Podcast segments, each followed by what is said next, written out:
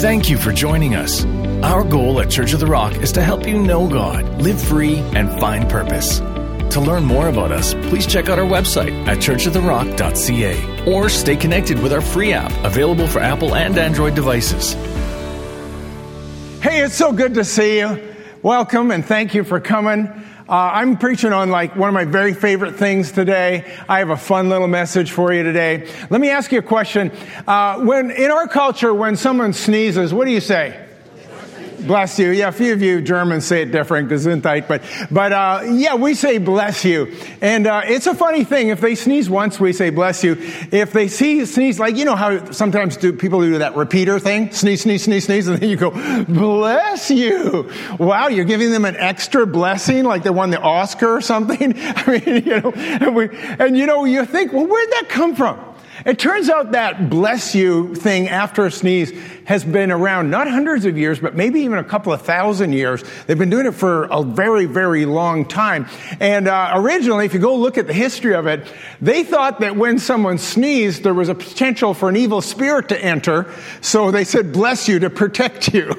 I'm thinking, there's no evil spirit coming in. That evil spirit's going out, right? I had a friend, true story, I had a friend, every time he sneezed, he'd go, achoo, and stay out in Jesus' name. and he really needed to be saying that, by the way. Uh, but in the English Anglo-Saxon culture, the, the history is a little bit different. It happened within the bubonic plague, and in the bubonic plague, when people sneezed, kind of a bad sign that they may have contracted the, the plague. And so the bless you was kind of a benediction, kind of like, bless you, rest in peace, nice knowing you, so long, sucker. It was, kind of along those lines. And, um, and, you know, I was thinking about that because during COVID, it was interesting, right? Because you didn't dare sneeze or cough during COVID right? Or otherwise you got labeled or accused of being a super spreader. And you know, in the old days, what happened is if we would break wind, we would cough to cover it up. Well, during COVID, I was uh, breaking wind to cover up a cough. I said, "No, no, that, that, wasn't a, that wasn't a cough. That was a fart."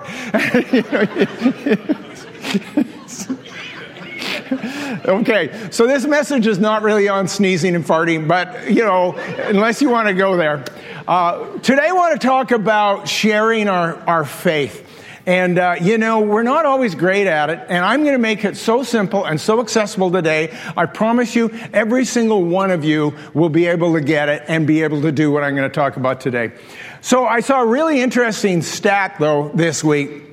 And it had to do with what people believe. And 77% in North American culture believe in heaven. I thought, okay, that's pretty good. That's a lot of people who believe in heaven. But only 32% believe in hell. And I'm thinking, okay, I can also understand that. Here's the part that I was surprised.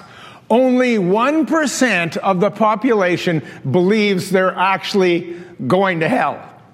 And I thought, that's really true. I don't know anybody that thinks they're going to hell. Nobody thinks they're going to hell. Uh, people have this weird spirituality today. You've probably seen it, where they go, well, you know, here's what I believe. You just need to be a pretty good person. How many of you have heard this? You just need to be a pretty good person. And in my life, I think the good outweighs the bad. To which I'm always thinking, you know, if you're 51% good and 49% bad, you're still a very bad person. 49% is a lot of bad. You shouldn't be bragging about that. You know, and, and where do you have to draw that line in order to have enough good to balance out the bad? And the fact of the matter is, people do not know they are lost. You know they are, but they don't know they are. Interesting story. So there was this uh, tour group on, on, the, on the island country of Iceland, and they were a bus tour, and they're going around to location, location, and uh, a woman went missing. One of the tour participants went missing, and here was the headline. It said, Missing woman finds herself after intense search. So, so here's how the story went. Uh, she was on the tour and she wasn't comfortable, so she went back to the bus and she changed her clothes and uh, came back. And while she was doing that, they realized they were missing someone. So she went back. She said, "What's going on?" They said, "Someone's got gone missing, and we're looking for her." She says, "Well, what does she look like?" So they described her. She did not recognize herself in the description, and spent the next nine hours with the search party looking for herself. and finally, at three in the morning, they called the search off when she found herself in the midst of the search party. And it just sort of reminds me of the fact that people go through life and they don't know if they're lost, they're found, or what's going on. But we know from Scripture that Jesus came to seek and save those that were lost. And so that's what we're going to be talking about. We're going to be talking about how important that is. So here's the story. Let me just say this before I get into it. You know, most people hate anything on evangelism in the church. If you were to run an evangelism course on a church this size and we advertised it widely, we would probably get approximately three people. No, nobody will come to this. They hate it. They're intimidated by it. They don't want to do it. They, they don't feel like they have the skills and whatever, and, and they're just not comfortable with it in our culture. I remember a story about this, this pastor. He kind of told the whole church they were going out on the weekend and they were going door to door, knocking on doors and sharing the gospel. Well, almost nobody wanted to do it. One woman said, Pastor, I just can't do it. I just can't do it. I'm not an extrovert. I can't knock on a door and start talking to a stranger. And the pastor said, All you need to do is pray. And you pray before you knock on that door, and God will take care of the rest. So several hours later, they all gathered together, and the pastor turned her and said, So, how did it go? She said, It went perfect, just like you said. Before I knocked on a door, I would pray, and I had a great afternoon. 27 doors and not one person home. right? So, what we're going to do is we're going to look at what I think is the most accessible, doable, reproducible model of sharing our faith that is so easy. In fact, it's not even evangelizing. I would call this, if, if I was going to give it a cheesier title than I did, it would be sharing your faith with the ease of a sneeze. But that sounded so stupid that I didn't use it. So here we are. We're in Luke chapter 19, verse 1, a story you know. But as we look at it, we're going to pull some things out that I think are really going to help you. Verse 1.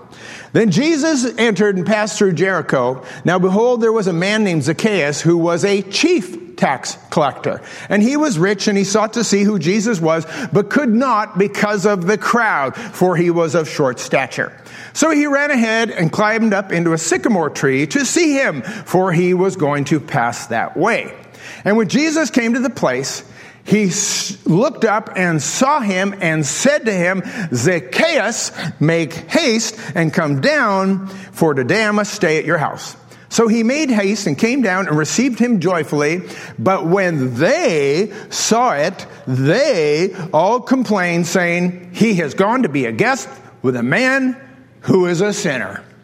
Then Zacchaeus stood up and said, Lord, Look, I give half my goods to the poor, and if I've taken anything from anyone by false accusation, I restore fourfold. And Jesus said to him, Today's salvation has come to this house because he is also a son of Abraham. For the Son of Man has come to seek and save that which is lost.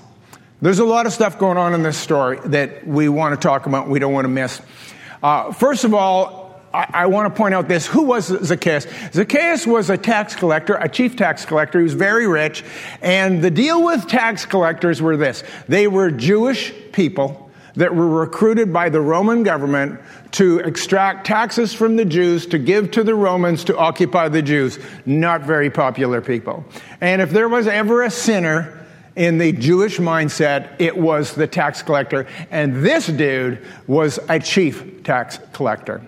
That's why nobody would let him in. They wouldn't let him pass. They nudged him out. He was short of stature. So this is who he is. Uh, the second thing that I think we see in this story that sort of interests is Jesus knew who he was. He called him by name. Don't know why he knew, but he knew he's not in his own hometown. He's in the city of Jericho, but he knew this guy by name. But here's the big point I want to make, and I don't want you to miss it. Jesus was very good with sharing his faith. right? I mean, nobody's better than that. But here's what's fascinating. You never once see him accosting people. You never once see him standing on a street corner preaching the gospel and telling people they're going to hell. You never see him blindsiding people. You never see him going after people and confronting people. And you, you don't see him doing it, not once.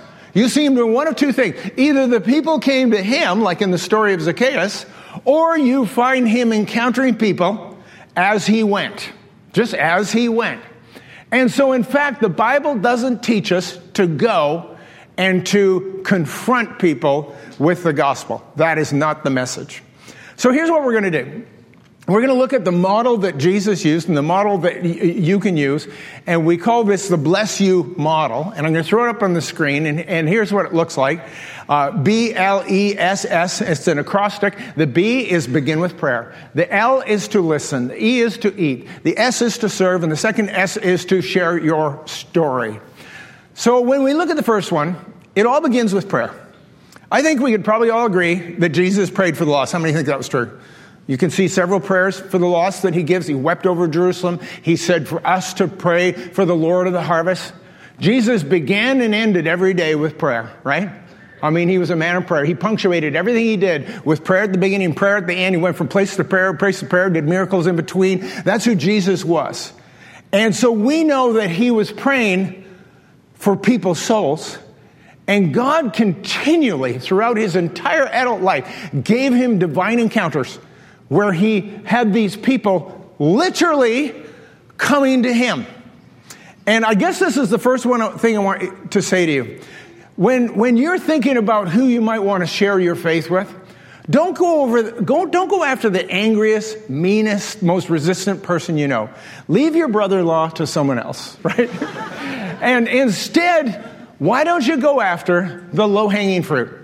You know what the low hanging fruit is? It is fruit that is ripe. It's fruit that is ready to be picked. It is people who have been prepared by the Holy Spirit to receive you and to receive the message of your life. Those should be your target. And you're going to love this. Zacchaeus was literally low hanging fruit. He was hanging from a tree. He was, really, does it get any more obvious than that? I'm wondering who I should share my faith with. Oh, there's a guy hanging from a tree. That must be low hanging fruit. And you see, what God does is He prepares people for us. And so we're all going to encounter people. I need, you want to pray for divine encounters. God will give them to you. Jesus had them all day long. You see them. But at the same time, here's what we need to be thinking about. We need to be targeting people in our life that need the Lord that we already have relationship with. Now, let me ask you a question. Is there anybody in this room that knows a single person that it wouldn't kill them if they got saved? Anybody, nobody like that? Anybody? Really? Like 10% of you? you do you heard the question? Did I say the question wrong? How many, let me, I'll ask the question a different way. How many you know someone you think could use Jesus as their Lord? How many, anybody? Okay, thank you. I know you were just too lazy to put up your hand, which is really sad. But, but thank you for participating. This is the participatory part because I'm going to ask you more questions. So track with me, and when I ask you to put up your hand, do it. Okay? Would you do that for me? So, so here's what I want to know.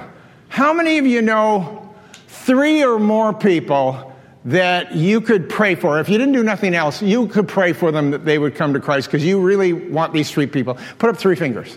How many of you have three, three people? Three people you could name. If I pointed you out, you could name them. You could name those three people. If I asked you, you could name those. You got to hold your hand up because we're not finished here. Boy, you hate doing this. You're, you're, you're, you're not going to be paralyzed for holding your hand up for a minute, okay? So, so how many of you know four people? Put, put up four fingers if you know four. How many, do you, how many of you, you know five people that need Jesus? How many of you know five? And you could name those people. Now here, now you can put your hands down. Most of, those of you that actually participated in this, thank you. Uh, most of you put up five fingers. And that means you know five people. Here's what I want you to do. As I'm going through this message, I want you to think specifically about those five people. And we're going to, before we're done here, we're going to be giving you a card. And uh, not today, but in the next weeks ahead, we're going to give you a card. You can put it on your fridge or in your wallet, we, just so you can write those names on it. Remember those names, and we're going to pray with you for, for those names. And, and I, I just want you to think what would happen. What would happen if every single one of us who put up those fingers of five people, if all those people in the next 12 months came to Christ, what would that do to your life? What would it do to the life of this church? What would it do to our city if, this, if we could quintupled in size? It's an incredible thought to think about this. So me, I have another question for you. How many of you and please participate if this is you. How many of you came to Christ as an adult? As an adult, you came to Christ. Hold your hand up and keep holding it up. And now, second part, supplementary question is this. How many of you discovered after you came to Christ that there was people who had been praying for you beforehand? How many? I only saw a couple of hands go down in the, in the room. And the rest, the ones that did go down, they just didn't know who the people were. But see, this is what we discovered, is that there were people praying for us, and that's why we came to Christ. I want to tell you the short version of my, my little journey. So, so I grew up in this household. Some of you, you know this, that there were six of us siblings. We're all more or less the same age for some reason. I'm not sure how that worked. We're all like a year apart. My mom was really busy. Uh, and uh, we were all kind of the same age, and our friends were all friends of each other. So we had six, six kids uh, with all friends that were all friends of each other, and their friends were friends, and this big gang of us. And in, in our house, our house was an open door, literally. We never, ever, growing up, never locked our door. Ever. It was open all night. It was never locked. When we went on holidays, we had to leave it unlocked. You know why? We didn't have a key. Nobody had a key to our house. It, we never had one. I grew up with a house without a key, and we never locked the doors. And it would get broken into sometimes, but usually it was my friends. And so my friends would come over. They never knocked. They didn't have to knock. They just came in. They ate our food. They sat at our table. It drove my dad nuts. He could have got a key, I suppose, but he never did. And he hated it in particular. He'd wake, on a, wake up on a Saturday morning, he'd go into the living room and someone would be asleep on the couch. He'd come and wake me up and say, Mark, who's sleeping on the couch? I I don't know, let me go look. oh, that's my friend Larry. Why is Larry sleeping on the couch? Uh, I guess he was drunk and didn't have anywhere to go. That's, that's, how I grew up. That's how I lived. We were a bunch of pack of wild dogs, drove my dad crazy. My mom didn't even notice. And so this went on. And so then what happened is my dad ended up leaving. Well, you can hardly blame him. You know, my mom thinks it was her. It wasn't. It was us. We drove him crazy. He left. And so anyway, my mom was pretty up you know, upset about that. And she ended up coming to Christ in that whole situation. It was, it was good for her spiritually on that. And my friends were really felt sorry for my mom and the situation she was in. And so they knew her really well. And they, and they, they sat down with her one day and they said, Chicky, is there anything we can do? Anything we can do for you guys? And my mother says, well, if you're going to ask, would you pray for us? Well, none of my friends knew how to pray. They could maybe do the Hail Mary or something, but they didn't know how to pray. And she says, and I'll give you the pray. Would you, would you, would you commit to praying, you know, every day for me? And so if someone that you love asks you to do something and the thing they want you to do is pray, you're going to say yes.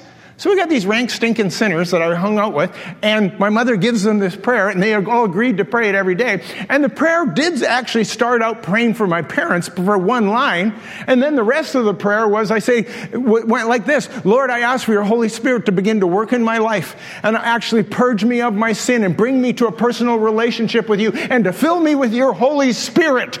And this is how the prayer went. And so me and my goofball drunken friends, we're all reading the prayer every day. God, come and save us and fill us with the Holy Spirit. Well, I don't know if you're going to believe this. Guess what happened to all these people?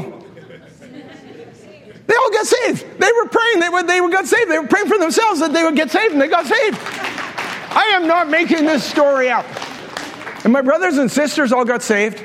And our friends all got saved, and our girlfriends all got saved, and our boyfriends got saved. My girlfriend got saved. I married her. She's named Kathy. and our cousins got saved. And when this thing was all said and done within about six months' time, there was about 30, 35 people, all in their 20s, all came to Christ. And all started going to church. And, and it was a mini revival that all began because we started praying for each other. it was so weird. And then we started a church out of it. I don't know if you've ever heard of this church. It's called, yeah, Church of the Rock. This is the church. That, that, that group of people that began with me in the beginning were, were, my friends and my relatives and the people that all come to Christ in, in, this, in this time together. And this is the fruit of that years and years and years and later. And so here's what we do we begin with prayer, and God takes care of almost everything else. So that's the first thing. Now we have the, the L. And the L is pretty important though, because the L stands for listen. Now, here's the problem. In our culture, we're not good listeners. You know what we like to do?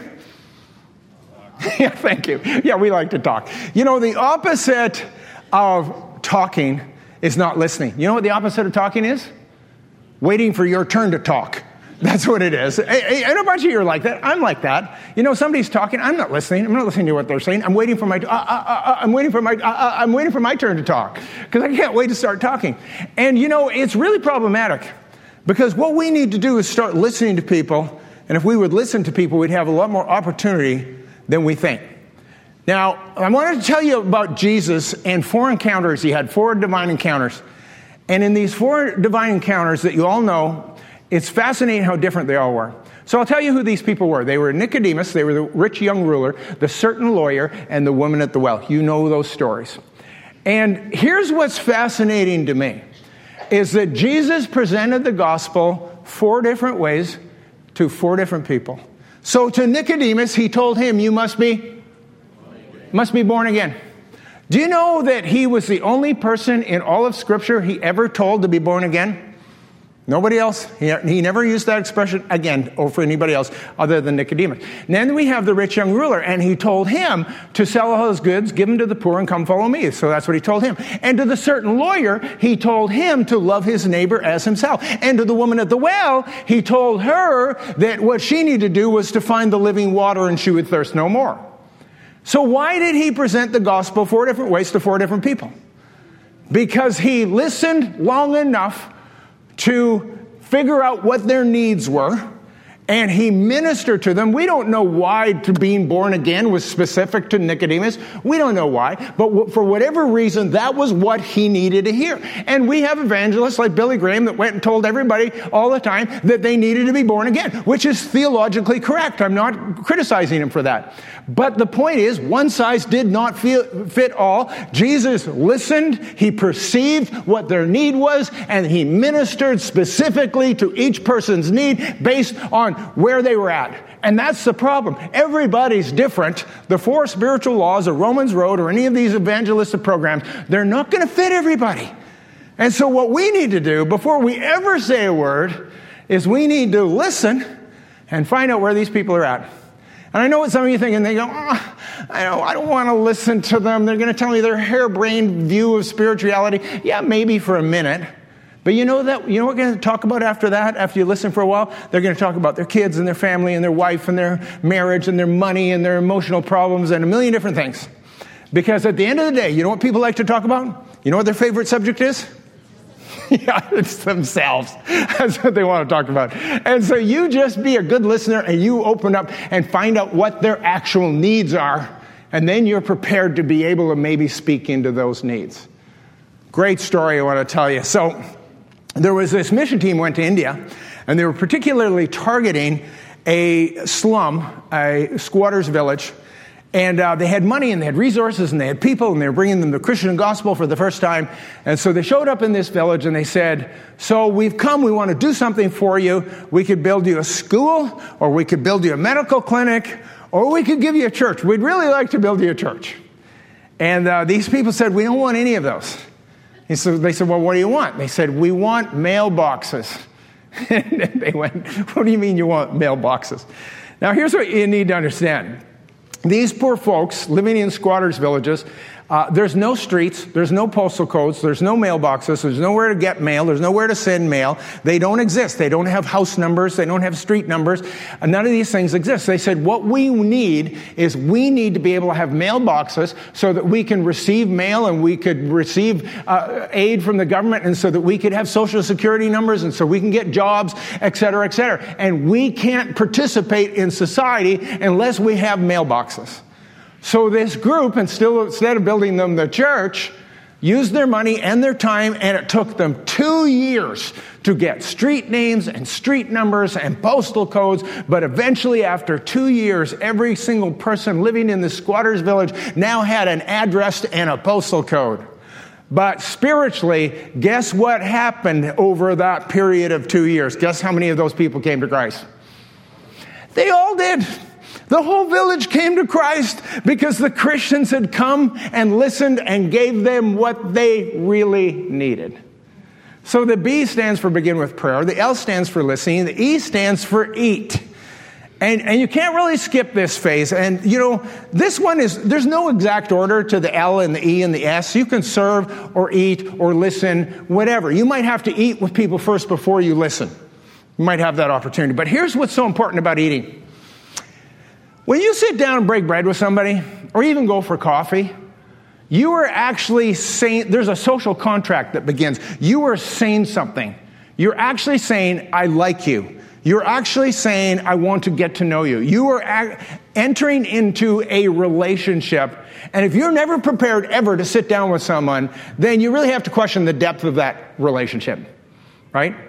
And so Jesus sees Zacchaeus, who's the low hanging fruit.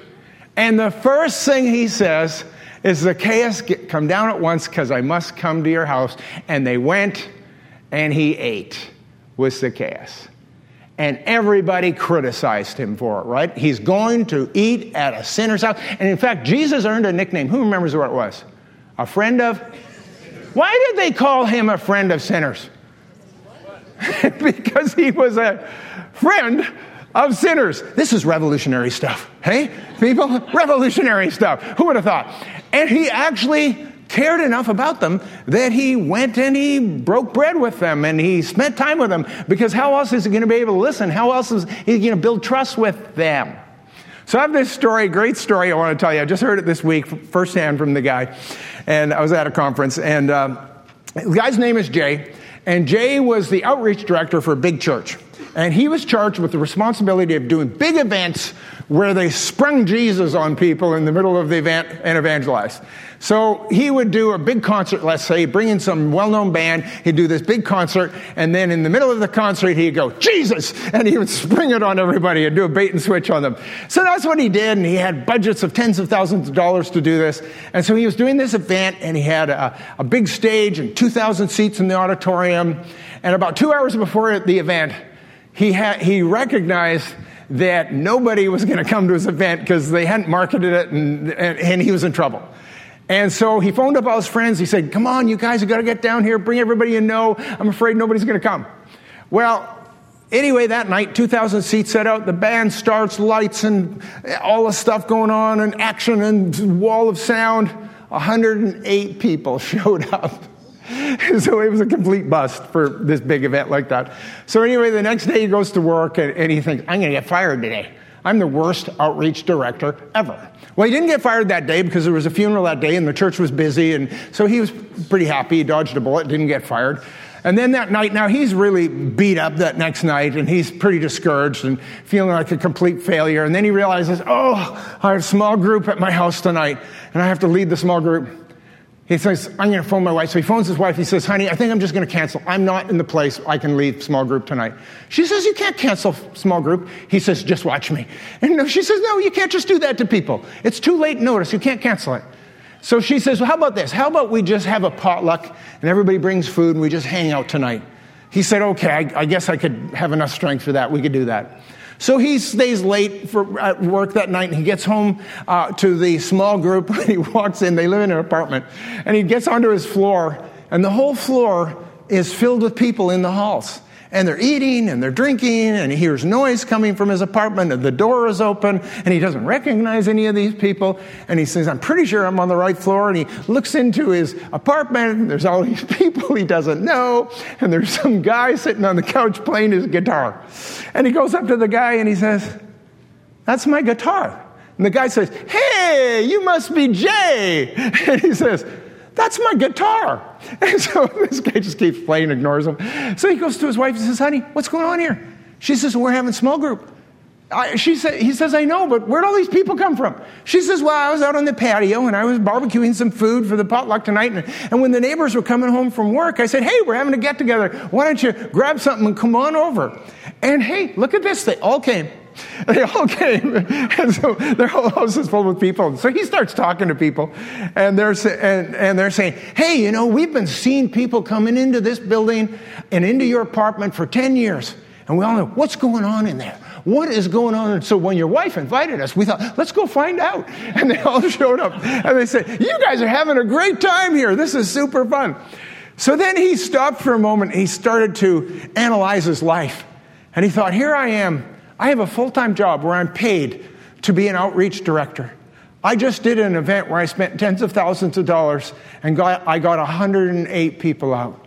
My wife, in two hours and for $80, brought the same amount of people into our house. She's doing a better job with this than I am. And then he realized he was doing it wrong. And he realized he needed to switch it up. So, which they did. So, one of their neighbors had, came to them, and, and she had been diagnosed with cancer recently. She was very upset about it. And so they said, Well, this is what we do. We pray. And they prayed for her. She went back to the doctor and she got a clean bill of health. The cancer disappeared. So, guess what? So that was their first convert, and so she came to Christ. So that was great. And then, and then, uh, then her son got, came to Christ, and then her other son came to Christ. And then the husband came over one day and he knocked on the door. His name was Walt. And he said, Jay, I, just want to thank you for what you're doing for my wife and for my kids. He said, It's obviously working for them. It's changed their life. They're, they're much better people, and my wife is healed. And, and, I, and I just want to thank you for that. But just so we're really clear about this, I'm out on this. and so don't be jamming this Jesus stuff down my throat because I am out. Do you understand? And he, Jay says, Yeah, I understand. I got it. You're out. I got it. So, anyway, over the next few years, the wife got baptized, and the son got baptized, and then the second son got baptized, and six years had come, gone by, and Walt had come to all the baptisms.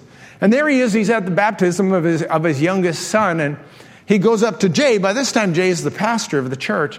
And, uh, and he goes up to Jay and he says, I see you're baptizing people. And Jay says, Yeah. And he says, Walt says, I want to be baptized today. To which Jay said, What? Why? he says, Well, because I, I, want to get baptized. He says, No, you said you were out. You said, uh, under no circumstances were you in. You said you were out. Well, he says, I want to be in now. I want in. I want to be baptized. He Says, All right, if we have to, we'll baptize you. and that night, Walter got saved. It was a funny story. I was uh, cracking up all the way through this story. And I thought, you know what? That's really how simple this is. We just really need to engage people. So the first thing is that we begin with prayer, and then L, you listen, then you eat, you eat, and then, then the, the fourth thing is, is you serve them. Now, again, you can do this in any order, but one of the things Jesus did, it was so profoundly simple. What did Jesus do in his mission, for the most part? He just served people. If they had a need, what did Jesus do? He met it. If they were sick, what did he do? If they were demonized, what did he do? He just, he just used the resources he had, which were significant, much better than ours, but he just used the resources he had to serve people, and he never said no to them. Interesting, right? And how many remember what happened with blind Bartimaeus? Blind Bartimaeus said, Jesus, son of David, have mercy on me. And he went up to blind Bartimaeus and he said to him, What do you want me to do? What do you want me to do? He, he, he listened to blind Bartimaeus, and blind Bartimaeus said, That I might receive my sight. So he, so he asked blind Bartimaeus what he wanted. He answered, and he said, That I might receive my sight. Take a wild stab at it. What did Jesus do? He, he did for him what he wanted. And see, this is what happens with us. We have opportunities every day to serve people. They have needs, and when you listen, you actually find out what those needs are, and you can't do everything for people, but you can do something, right? There was this interesting study. They didn't know they were in a study. They became a study after the fact. But it was about two groups of missionaries that went to Thailand. And they had a much different approach. And the researcher, after he kind of analyzed what they did, he called the one group the converters and the other group the blessers. Because the converters went to Thailand with the express mission to evangelize people and convert them to Christianity. The blessers went and they just decided they were just going to bless people and serve where they had opportunity and whatever needs they saw, they were going to minister to those needs. They didn't know they were in this study. It was sort of done uh, retrospectively after the fact. But anyway, they analyzed the data, data and here's what's interesting. The blessers had 50, 50 times as many converts as the converters.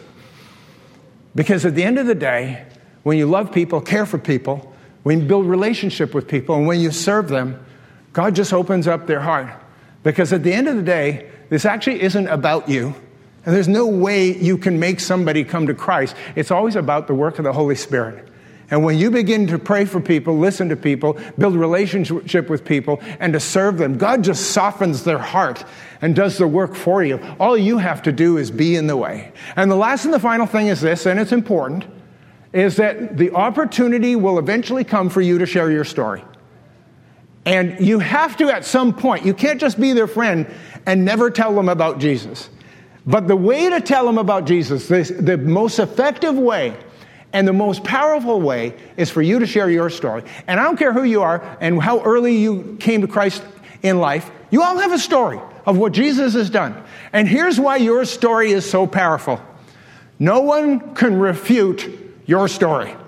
Right? People are saying, oh, I can't argue with the Quran and the Hindu Vedas and all this. I don't know. You don't need to know any of that.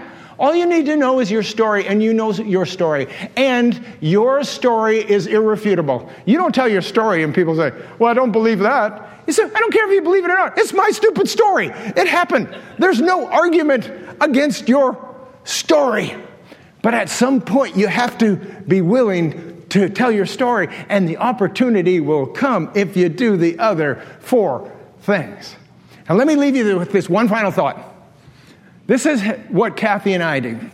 We do not evangelize our friends. We enjoy our friends. Because you know why? They're not projects. If you treat them like projects, you know what they are? Projects. Aren't you glad God doesn't treat you like a project? You are my beloved project, in whom I'm well pleased.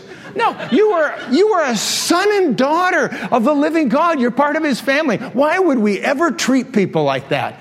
Why would we treat them like they were mere projects? And what you need to do is you need to enjoy your friends so much that they love hanging out with you. And here's my advice to you. I wouldn't be, re- those five people I asked you to pray for, I wouldn't pe- pick people you don't like. You know what? Pick people you like because people you like are easier to eat with and easier to listen to and easier to love and easier to serve. And you know, here's the thing those people you don't like, Somebody else likes them. Let that person deal with them. and, and, and you go after the people that you can easily build a relationship with.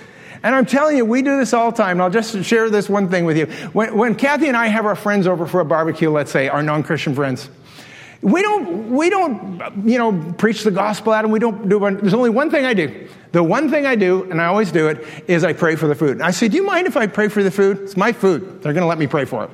And, and, but here's how I pray. I pray a prayer that they absolutely have to agree with. And I always thank God and I say, Thank you, God, for all of this. Thank you that we live in a place that we're so blessed and we have freedom and democracy.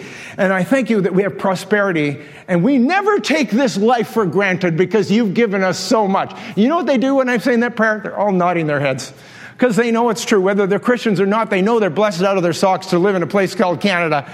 And it becomes that little thing. And here's what happens. Invariably, the, invariably, these people that we enjoy don't evangelize. Invariably, they ask if they can come to church. They say, you know, we'd really like to come to your church sometime. And I always say, oh, it's kind of crowded, you know. Oh, but we really want to come. I said, all right, we'll try to squeeze you in. And our friends come to church, and our friends get, get, get saved when they come to church. And it hasn't happened since last week, which it did. But it happens, people. And that's all you have to do is to bless people into the kingdom. And every last one of you can do this. Let's stand together.